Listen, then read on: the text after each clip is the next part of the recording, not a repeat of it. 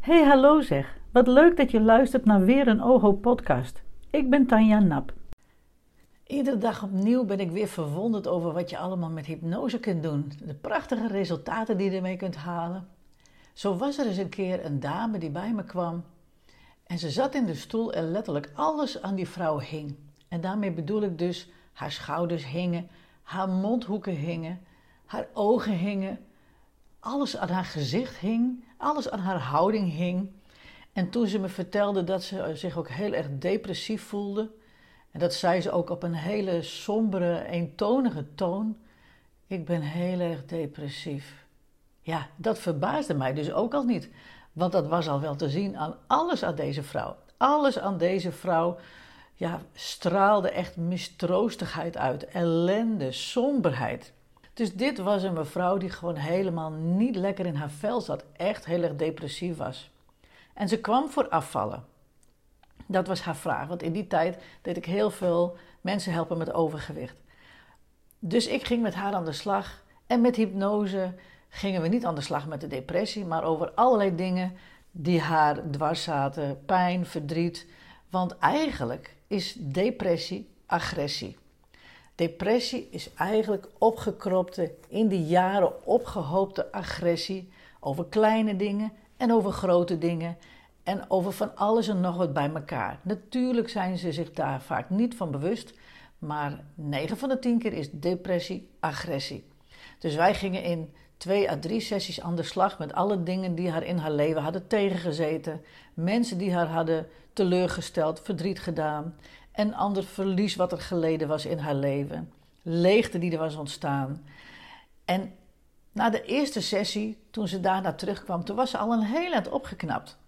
Dus de tweede sessie voelde ze zich al wat beter. De schouders hingen wat minder, de ogen stonden wat monterder. De toon van haar spreken was al iets actiever geworden. Dus we gingen verder met ons werk. En de derde sessie, toen ze weer binnenkwam, kwam er gewoon echt een hele andere vrouw binnen. Ik herkende gewoon die vrouw niet die er op dat moment binnenkwam.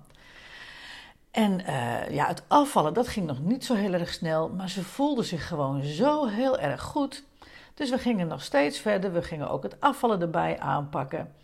En toen ze de 4e keer kwam, toen zei ze, ja, ik heb besloten om met het programma en met deze coaching en met hypnotherapie te stoppen. Nou, je snapt natuurlijk wel, ik was met stomheid geslagen.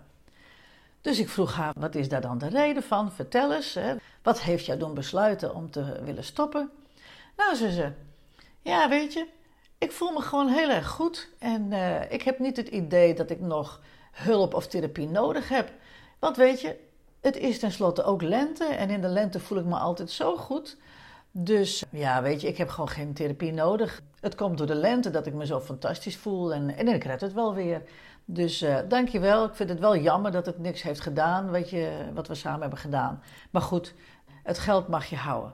Dit zijn dus dingen die kunnen gebeuren. Mensen kunnen dus in 2, 3 sessies zich fantastisch voelen. Zich enorm goed voelen.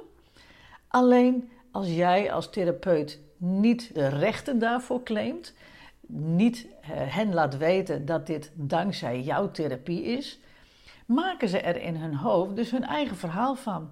In haar beleving was het gewoon lente. En in de lente ging het nou een keer altijd goed met haar.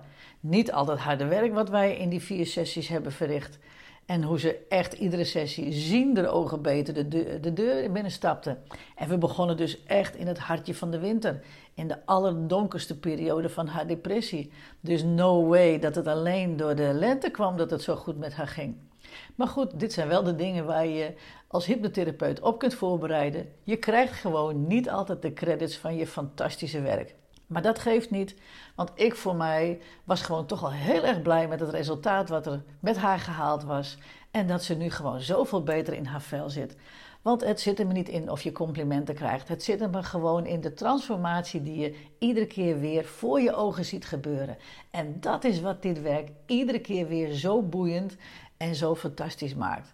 En natuurlijk zitten er af en toe rare snoeshanen tussen. Maar ja, dat maakt het vak natuurlijk ook wel weer extra boeiend. Vond je dit een interessant onderwerp? Heb je zelf misschien nog een onderwerp waar je meer over wil weten? Meld het, dan kan ik er de volgende keer misschien ook een podcast over maken. Heel erg bedankt voor het luisteren naar deze aflevering van de OHO podcast. Vond je deze aflevering interessant en waardevol? Maak van deze podcast dan geen goed bewaard geheim. Deel het met anderen. Bijvoorbeeld door een screenshot te delen via social media of stories en mij daarin te taggen. Of door een review achter te laten. Daardoor wordt de OHO podcast nog beter gevonden en kan ik zoveel mogelijk mensen bereiken en inspireren. Dank je wel alvast en heel graag tot de volgende keer.